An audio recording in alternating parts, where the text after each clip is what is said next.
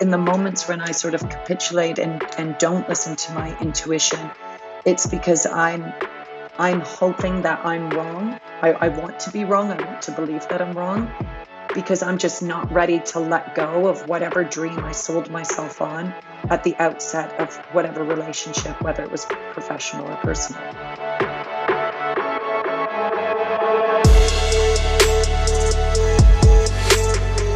Welcome to the Signal Podcast, the podcast that raises your frequency.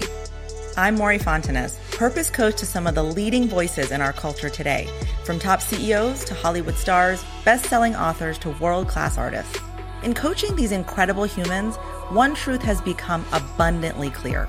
No matter who we are, we all carry pain, joy, and the desire to feel connected to a sense of purpose. This podcast is my way of extending some of the powerful lessons of my proven method to you, so that hopefully you too can be inspired to heal the white noise of your limiting beliefs and tune into the signal of your intuitive wisdom. Welcome to Signal.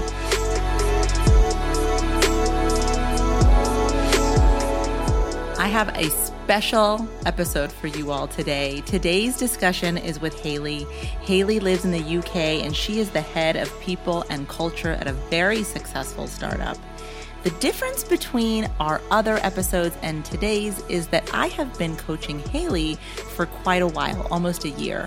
And what you're going to hear today in my session with Haley is really someone who has done enough of this work on intuition and limiting belief systems that it started to become a more self-guided practice for her.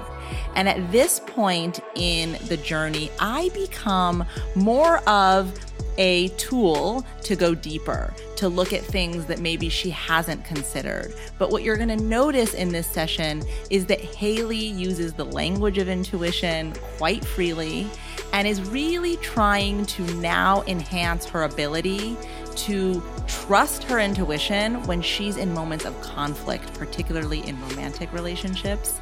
So take a listen and enjoy.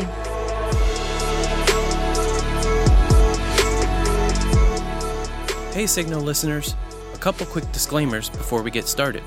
Mory is not a licensed therapist, and this is not a therapy session.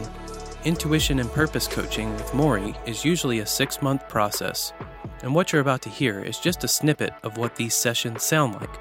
That said, this is a real coaching session with real people featuring real strategies that Mory uses in her method. All right, let's get to today's episode. Haley, we talked about you really kind of trying to zone in on one thing. You know, if we have an hour together and you could leave here with some clarity, what is your intention for our time together? What What's your objective? What would you like to focus on? Great question, Mory. Uh, a, a little bit of uh, a very small background for anybody listening, and especially those who may be hearing my voice for the first time. Uh, I'm a, a, sur- a survivor of domestic violence and abuse. And as a result, that's really colored uh, how I view the world in certain situations. And what I've come to realize uh, throughout uh, various co- coaching sessions is that I have learned as a result of my life experiences to not always trust my intuition. And in not trusting my intuition, I put my trust into others above myself.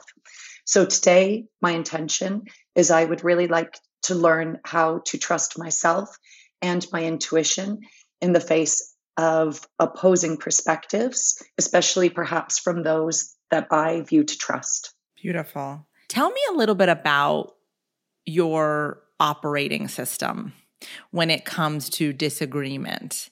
And actually, if you could break it down in three ways, what did that look like in your family? What does it look like in romantic relationships? And what does it look like at work? You have a really big and important job too.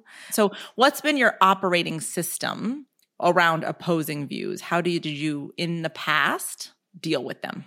The easiest one perhaps to answer first is Uh, when I think about professional relationships, generally speaking, I am quite an open person and I like to approach most situations without judgment. from a professional capacity, it's really about listening to understand opposing points of view and really taking those perspectives on board. And I find sometimes that that's a lot easier to do in a professional capacity because there are boundaries just built into the workplace that makes maintaining those boundaries a little bit easier. Keyword, a little bit. Personal, so say in romantic relationships, I would argue that I take the same approach, really trying to understand the other point of view.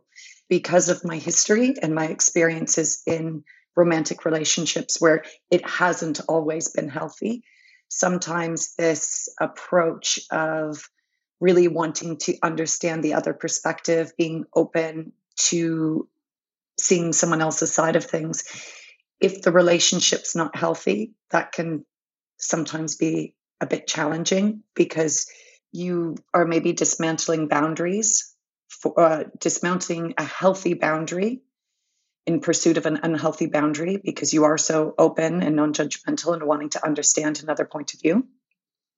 Mm-hmm. And from a family perspective, I, you know, I've been very fortunate to be raised in a household where certainly between my mother and I, we were always very open and were able to discuss how we felt and able to resolve conflict, certainly as I got older in a much healthier way. But like so much trauma, it can be generational. And the interesting thing, I think, at the parent-child relationship is that oftentimes parents are learning their own lessons as they are going through the process of um, raising their kids. And the older you get, I think, the more you can appreciate that those dynamics uh, can ebb and flow throughout this at every stage of life that you go. And as your parents are learning the lessons right there alongside you uh, growing up. So what I heard you say is that when you feel there are clear boundaries already predetermined, the managing of a view that's opposing to yours feels safer. Yes. Than if there are not predetermined boundaries laid. Yes, I think, you know, thank you. You always have such an eloquent way of summing up what I'm trying to say. Yes, predetermined boundaries makes it really easy to maintain. When the boundaries are open to my own interpretation, I'm much more likely to let my boundaries fall second to other boundaries around me, even if in doing so, it's to my detriment. Yeah. And so when you say predetermined boundaries and you're going right where I was going to go, who is determining those boundaries, the ones that make you feel safe? Well, I think in a professional capacity, the internal culture of the business plays a, a huge role in understanding what, uh, and, and really setting and maintaining those boundaries. That's quite clear and, and um, easy to, to understand because those concepts in a work perspective are well understood.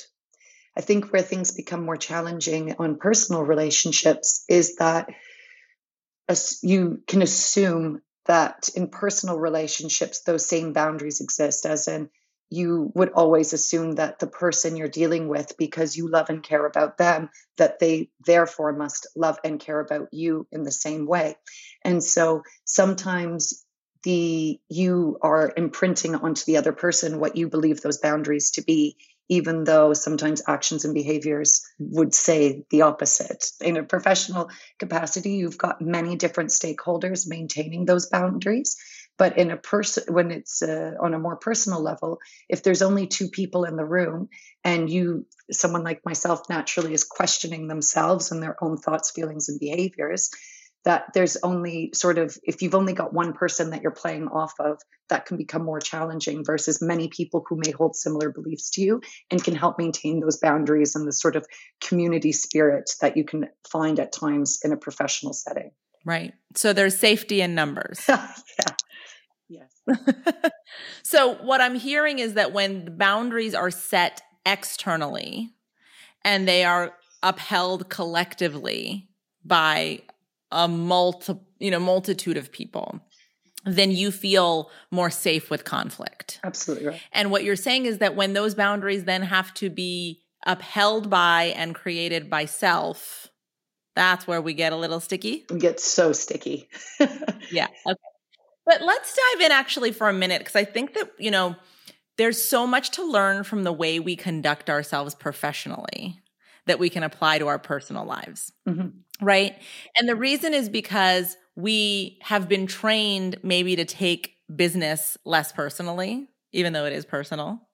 And so there is this side of us that does not have all of these stories about what we deserve or don't deserve, because we're kind of, we've walked in and we've agreed to a code of conduct. We've agreed to culture that exists there. And so if we can learn from that and apply it to your personal life, and and specifically around your question of how do I trust my intuition in the face of opposing views, what is the type of opposition that really gets to you and makes you break down the fastest? What kind of response or reaction or opposition, what does it look like? What does it sound like? Like, take us there. That kind of makes you really go into self-doubt and shut down. Admittedly, I don't deal very well with uh, anger and aggression. I enjoy a bit of healthy conflict. I'm always open to differing perspectives. I think that having a healthy amount of, uh, when I say conflict, I mean different points of view, is what challenges us. It makes us better. It's when those points of views are presented in a disrespectful way. And I think we can find disrespect uh, both in the workplace as well as in our personal relationships. And when feeling disrespected, that's when I find I can find myself shutting down, because it can be quite challenging to respond to, as that's not a way that I would ever treat somebody else. And so my operating system, so to speak, has real difficulty processing that in the moment, because mm-hmm. it's it almost feels overwhelmed by how to deal with that type of behavior.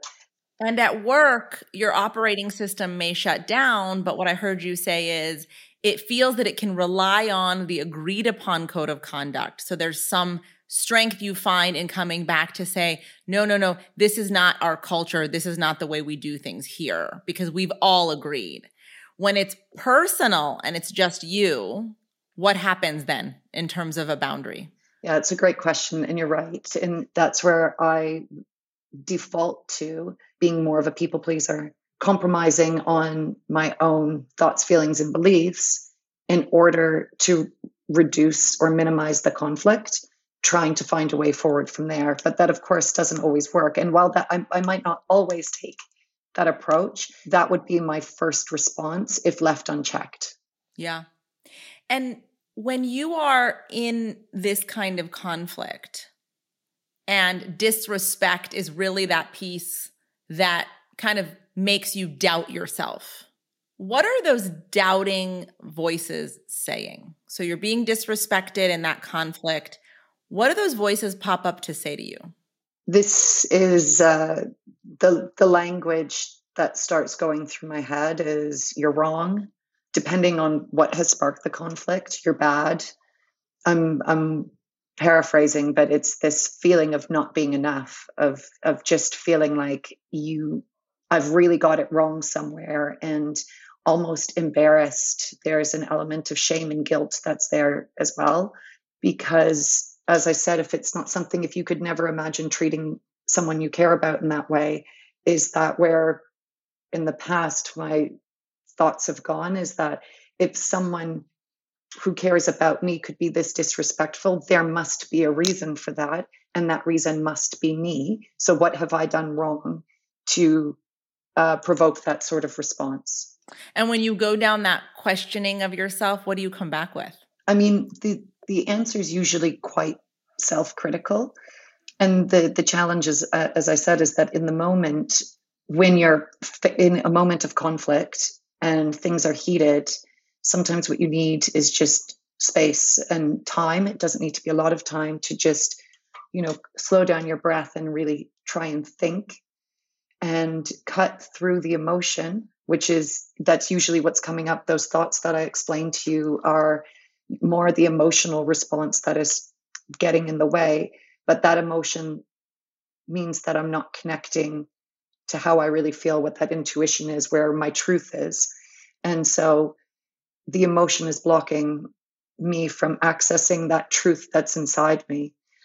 Um, and sometimes I think that the reason I'm blocked from that truth is I'm purposefully blocking myself from it, because the truth itself might not be the popular thing. It might not be, on one level, what I really want to do or what I really want to face or really want to accept. Um, and so sometimes it's easier to say, in, instead of sort of speaking your truth, it's easier to say, oh, well, it's me, I, I'm the problem, and just smooth it over to make it all go away. But it, it never really goes away. And what does intuition do when you keep shoving it under the rug? You know, I guess the best way to put it is I, I have a saying, I don't always listen to it, but I, you know, it's the saying of the hardest thing to do in the short term is often the best thing to do in the long term. You know, conversely, the easiest thing to do in the short term is the hardest thing to do in the long term. And so by suppressing your intuition in the short term, it might make you feel better immediately because you're like, okay, I've made the discomfort of that interaction go away. But in the long run, it keeps coming back because you've never really dealt with it. Whereas in the short term, if you're able to say, actually, this is really challenging and this is really difficult, and I am going to find comfort in the discomfort of this situation because I know I'm being true to myself, that is incredibly difficult to do. It takes a lot of courage and strength. And the courage and strength comes from, you know, your, your convictions and, and really listening to yourself and recognizing that We there's no certainty. You there's just making the best decision that you can with the information that you have available in that moment. Um, but sometimes that can feel really scary, and that's okay, I guess. And so, Haley, you know all of this. Yeah. Take me to the moment where you do the opposite. What's happening that makes you take this knowing and put it away? There's a, an, an element of hope that clouds your intuition. And what I mean by that is that hope is maybe not grounded in reality. I think, you know, we all have moments in our lives where we find ourselves in situations and relationships, you know, whether it's um, a romantic partner, a friendship, even sometimes in a professional sense where a job, yeah, yeah. a job where you enter into a relationship with these real rose-colored glasses and you see all the best parts of it. Um, and we have a tendency to sometimes downplay or minimize uh, the red flags. And so I think in those moments of self-doubt where I downplay my intuition or I decide not to listen to it, is you go back to focusing on only the good things and completely disregard those red flags. Because there's that hope that actually maybe you're seeing it all wrong. Like maybe if you give yourself a little bit more time, or maybe if you think about it differently, or maybe if you try a little bit harder, maybe all those good things are still there and those red flags are just sort of in your mind. And so in the moments when I sort of capitulate and, and don't listen to my intuition, it's because I'm I'm hoping that I'm wrong. I, I want to be wrong. I want to believe that I'm wrong, because I'm just not ready to let go of whatever dream I sold myself on at the outset of whatever relationship, whether it was professional or personal. Haley just hit on something that trips a lot of us up, which is the concept of hope. And that when we are in a dynamic that feels like it is not aligned for our best interest, sometimes we stay in that dynamic because of hope. Because we hope the dynamic will change, because we hope the person will change. What I really hear when I hear people saying this is that they're just hoping for an experience that feels loving. They're hoping for an experience of feeling seen. And where we get stuck is on attaching that experience to specific people and places. That this job must feel like this. No, we just want to feel like this when we are working. This relationship with this person needs to feel fulfilling. No, I just want to be in a relationship where I feel fulfilled. And so we mistake hope as dangerous when really all it's trying to inform us is around our desires, what we really want. And if we can detach those desires from the situation or the person sitting across from us, then hope can actually be really directive and energizing.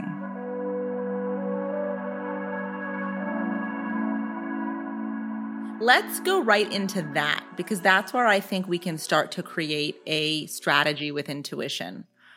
because what I'm hearing you say is that you're aware of your intuitive thoughts. You know how to access them. And often when they come in, they come in when you're not ready to make a change. And so you ignore them because you don't want to follow the direction it's giving. Is that right so far? Bingo. That is spot Bingo. on. Okay. Okay. So let's go right to the heart of that moment. When you are experiencing a letdown in a relationship where you convinced yourself it was one way, and then the truth becomes clear and your intuition starts making you feel very aligned with that truth. It's showing you, no, you're looking at the truth right now.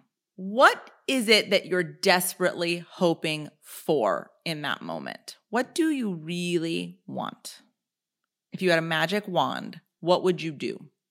I mean, the direct answer is, in a lot of the magic wand is to change the person across from you. You know, it's It's as simple as that, is that you are holding out, hoping, willing them to make up that gap from where you are and they are.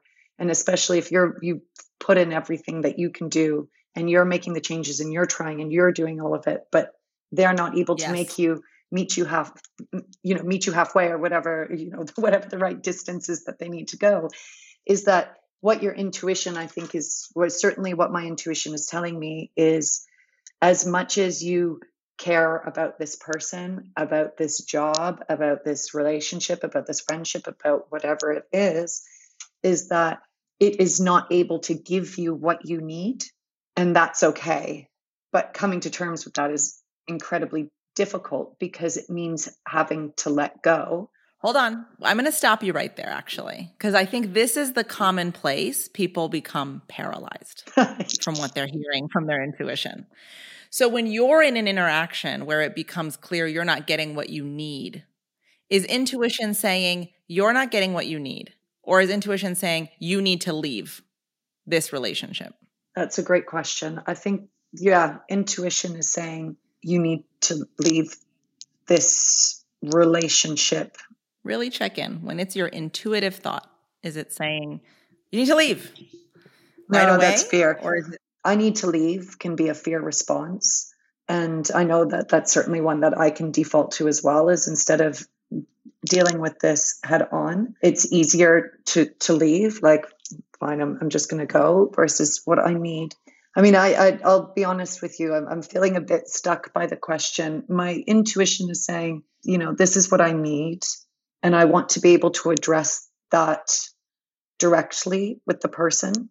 Correct. And to do it in a way that's non-emotional, which can sometimes mean having to stop a conversation and coming back to it at a time that is more appropriate. Um, because if that emotion is there, it means you're, you're not necessarily accessing your, your intuition because you might be feeling triggered or in the heat of the moment.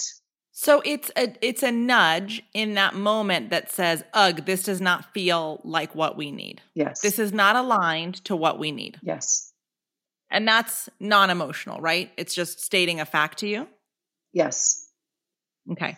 So you said something that I think is so interesting that I think a lot of us are in this fantasy of, which is that when we are in an interaction, either in a job or a romantic relationship or whatever it might be, we are looking at the other person, looking at the other situation, and we're willing it to change, to meet us halfway.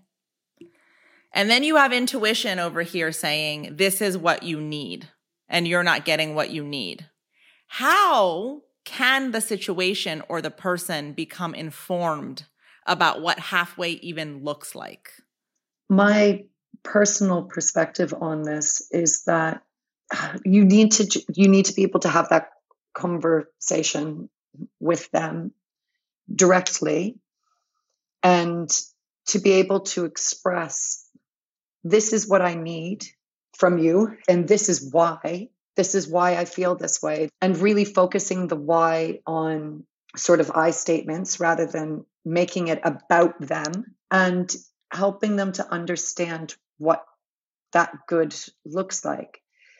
I think in doing that and by putting yourself out there and having that vulnerability, in return, you also need to be open to their response to that and recognizing that in that moment, they might not necessarily be where you are. And the response that you get from them in that moment might be an emotional response itself. And resolving this type of conflict might take more than one or two interactions. Not getting the response or answer that you maybe need in the moment doesn't mean that it's not possible for it to come, but you also need to give time for that person to really process it as well. So we're about to hit on something here that makes Haley tear up a little. And one note on emotion in this method. Emotion to me is always a signal that I have just put into language the words that the other person feels most describes their truth. It's this experience of feeling totally seen.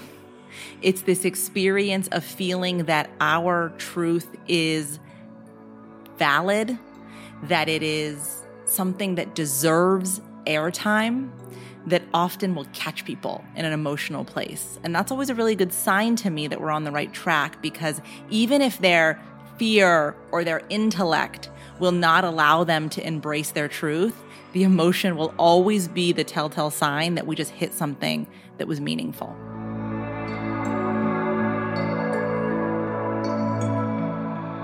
So what if instead of using intuition as police that tell you it's time to go, what if what it's really trying to do is just inform you about your truth constantly? So that instead of feeling that it's dictating an action, what it's doing is funneling truth about who you are and what you require to feel seen. People won't be able to see this, but my eyes are getting a little bit wet, so I think that we've hit on to we've hit on to a truth there, and I think you're absolutely right. It's what you've just said. I think is something actually that I've really been struggling with over the course of the last couple of weeks as I kind of um, work through some some challenges that you know I'm, I'm facing at the moment, and wanting to understand the role that intuition should play in helping me navigate these challenges. And you're right, sometimes the paralysis can come from a feeling of I I have to do that thing. If I don't do that thing, then I'm not listening to my intuition. It doesn't need to be that binary or that black and white. Right. Because when you allow yourself to be in alignment with intuition, all that means is that you're in alignment with truth. When you allow yourself to be in alignment with truth and you speak your truth, that's how you provide people with the map for how to meet you halfway, right? Otherwise, they are going by your projections. They're going by the little itty bitty crumbs you're willing to give yourself and therefore give them as instructions for how to treat you. Because you're obviously, we're afraid that if we speak our truth, then that'll be rejected, and that's a separate thing. But for now, as we look at trusting intuition, all you're asking it to do is, is this in line with my truth? What do I, what is for my highest good? And to just be able to hear that. And then the courageous conversation is about that. Hey, what I need in a relationship is this, this, and that. That way you've now stated clearly what the roadmap looks like. If we accept the notion that our higher self, that our intuitive wisdom is there to constantly feed us reminders of who we are really and what we truly want to feel fulfilled, then we can accept that stating those needs out loud are the only way that other people can quote unquote meet us in the middle. And so you hear Haley talk about being met in the middle here. And what you're hearing me do is try to nudge her towards understanding that if we don't hand people the instruction manual, then they're not sure exactly what it is that we need, and they are guessing. And if they are guessing and our fear stops us from letting intuition speak up about our needs, then there is no clarity in that relationship and there is no hope of truly being met in the middle.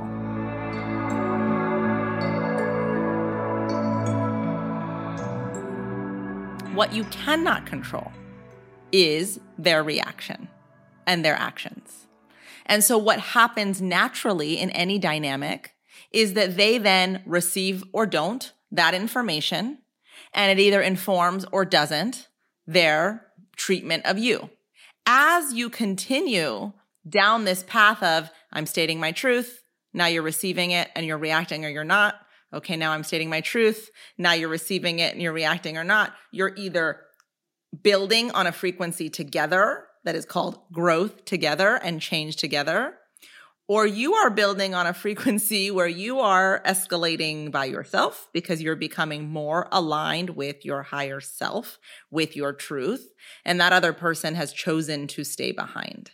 That is then their choice, right? This is the intelligence of intuition. If intuition looked at your relationship and told you two years ago, this is going to end and you need to leave, you'd be like, hell no. And I don't trust you and I'm never listening to you again. So what does it do instead? What it does instead is say, let's make sure this is for your highest good. This is your highest good. Can you say that out loud? Great. Okay, now this is for your highest good. Can you say that out loud? Great. And if the person cannot meet you there at that frequency, they will naturally go away. Yes. And I think while you've been talking, it really, I think what sort of clicked for me is that your intuition, it's there to guide you in the moment. It's not there to tell you what's going to happen specifically, you know, ten steps down the line. Your intuition, as I said, is, it guides you in the in the moment and helps you understand your truth in, in the moment, but it also doesn't have any preconceived ideas of what the truth looks like in the future, because we yes. are growing and changing individuals, and our truth will grow, grow and change alongside of us. Absolutely. It'll tell you what you're ready for. Some people can intuit ten steps down the line because they're ready for it. Yes. Right? Yeah. And it's not coming from a place of fear as well. Correct. And I think, you know, Correct. there's so, uh, I think a lot of decisions can, well, not a lot, but there's an underlying emotion that's driving it. Whereas your intu- the intuition is, it's a truth rather than an emotion. And so now let's get to the heart of your question, which is, when I am facing an opposing view and my intuition is speaking to me, now let's look at what it's really saying. When you're in a dynamic where your intuition is saying what you, we need right now is for our thoughts to be valued and for that to be demonstrated by the person stopping and listening. If you were to share that need, what is an opposing view that you would get? Either downplaying my experience, um, perhaps belittling or disregarding those needs or feelings, approaching it with a lack of empathy or kindness or compassion. Uh, I mean, I do recognize that sometimes in the heat of the moment, emotions can be present. Sometimes, you know, they can present themselves in any way. But that opposing view, and certainly if the reaction that you, if the reaction that you get, you perceive as being negative, whether it's it feels comes across as being combative or aggressive or emotional, it's about remembering that that's about that person's reaction, the other person's reaction. It's really about it's about them, and not to take that reaction and make it about myself. that is, I if someone gets upset with my truth, that doesn't make me bad. That's just their reaction to it. And there's, as I said before, I think there's strength and courage in standing by your convictions and by your truth. And instead of feeling bad about it, is you should actually feel proud that you've been able to voice what that truth is, because I think we've all been there and it can be incredibly challenging to do. Um, and it's something that we, yeah, should be, be proud of. So what I heard you just say is that when it is you stating your truth, there is no opposing it. Yeah. Now, your truth and your needs can make people feel things right? And they're absolutely allowed to have those feelings. But if those feelings are attempting to oppose your truth, it's called gaslighting. When you are in alignment with intuition, when you're in alignment with higher self, and you now have reframed that relationship to say, oh no, you're just nudging me towards my highest good, which means you're always going to just tell me what I need to be in my truth. And if I say that out loud, and this person tells me my truth is not real, I'm being gaslit.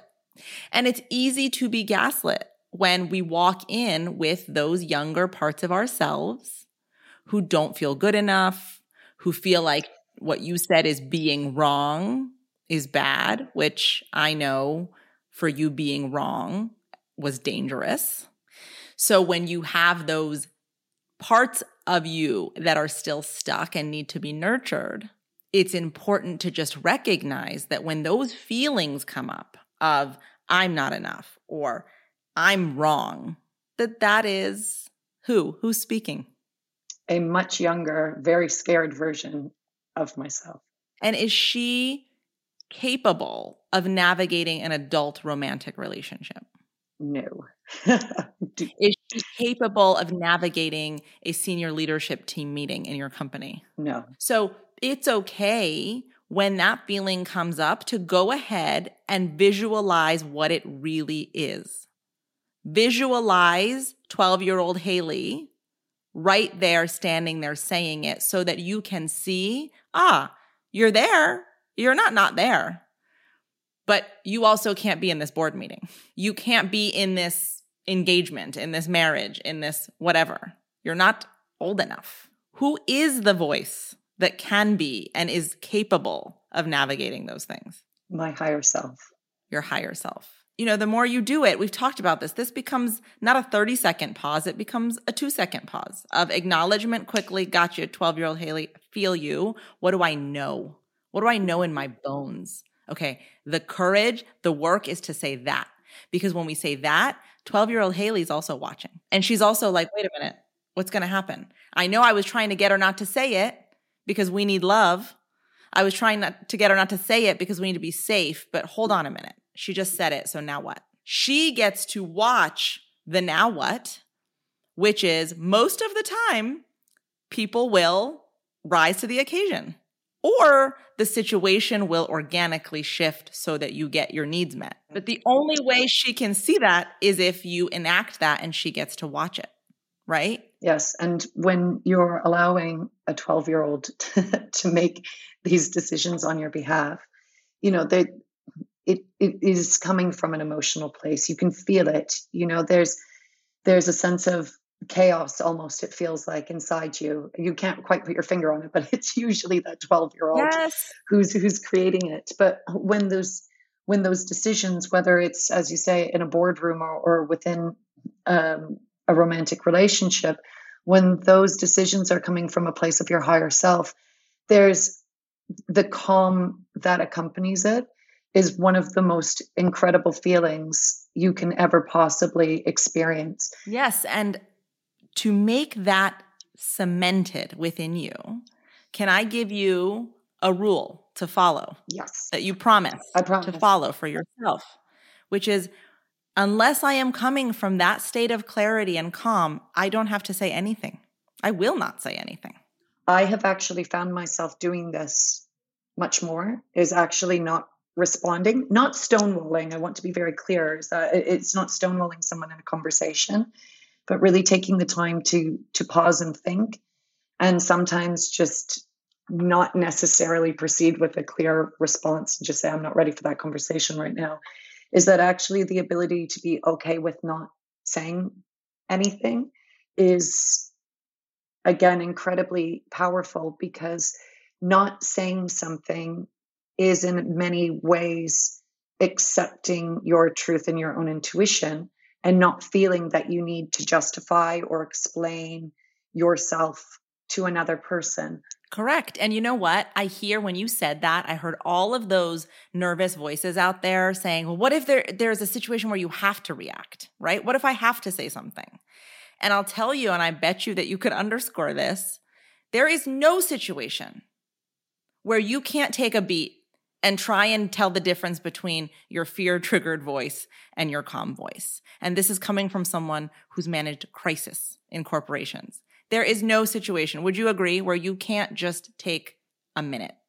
Absolutely right. There, there is no situation where you can't just take a minute. And sometimes that minute can be a big breath in and a big breath out while you gather your thoughts. Good. And all I'm asking you to do in that minute is really see the younger one, visualize her saying those fear thoughts, and then tap into the calmer knowing. What is it that I know? And practice the courage of saying the knowing part out loud. Absolutely. Right? right? That's what the pause is asking you to do. Now, when you put that knowing out there of what you need, of what's in alignment with you, no, you cannot be promised the reaction you're going to get. So who's going to pop back up when you get a reaction that doesn't feel good? twelve-year-old self. Right. And what is she looking for? I think she's probably looking for some kind of validation, but the validation isn't going to come from another person. The validation is going to come from yourself, and by listening to you and what you need. And I think you want so desperately for someone else who is not you to meet the needs of that twelve-year-old, when really what that twelve-year-old wants is for you to meet their needs by listening to, to yourself uh, and not compromising, and, and being okay with not needing other people's acceptance or approval. Beautiful. And the topper on all of this that allows you to do this and just give it some time and space is trust and faith. Because then when you believe that your higher self is guiding you towards what is in your best interest, then you know that if you leave it, a million outcomes could produce themselves that you did not expect, but that you have the trust and faith that they're getting you to higher ground. I, my spiritual coach always says this or better. And when we don't listen to intuition and we don't allow, we're actually taking the longer route. You still get guided towards what's in your best interest, but when you listen, you get there faster. Oh my goodness. I, I really don't think that you could have said it any better. You're right. We would have got there a lot sooner, but it is, it is that fear that we're like, okay, well, I'll try it. I'll try it this way. And so you're right, is by listening to our intuition, we usually end up where we're going. We just get there a little bit faster. And you know what? Intuition never penalizes you because it understands that you're healing. And so sometimes you're going to listen to that fear voice. So it's not like it punishes you by stop talking to you. It, it's understanding that you are working on those fear voices. But the more you tune in, then the more you can pick up and the faster you can get there. So let me ask you back, right back at you. How do are you going to learn to trust higher self when you're in the face of opposing perspectives? My strategy is first to pause, just take a moment, whether that's a deep breath, whether it's a quick count to three, and recognizing whether my twelve-year-old self is in the room with me, whether that emotion is there, or whether I'm responding from a place of, of calm. And I think it's also about being kind to myself, knowing that however I show up and respond in that moment, it's coming from the best place possible, the best place possible at the time, and also allowing in that moment for the other person to respond in kind and not passing or holding judgment if they are not able to respond in the way that I maybe need in that moment. Yeah. And remember that if you listen to higher self, it's just telling you what you need in line with your truth. It's not going to force you to decide something you're not ready to decide. Absolutely right.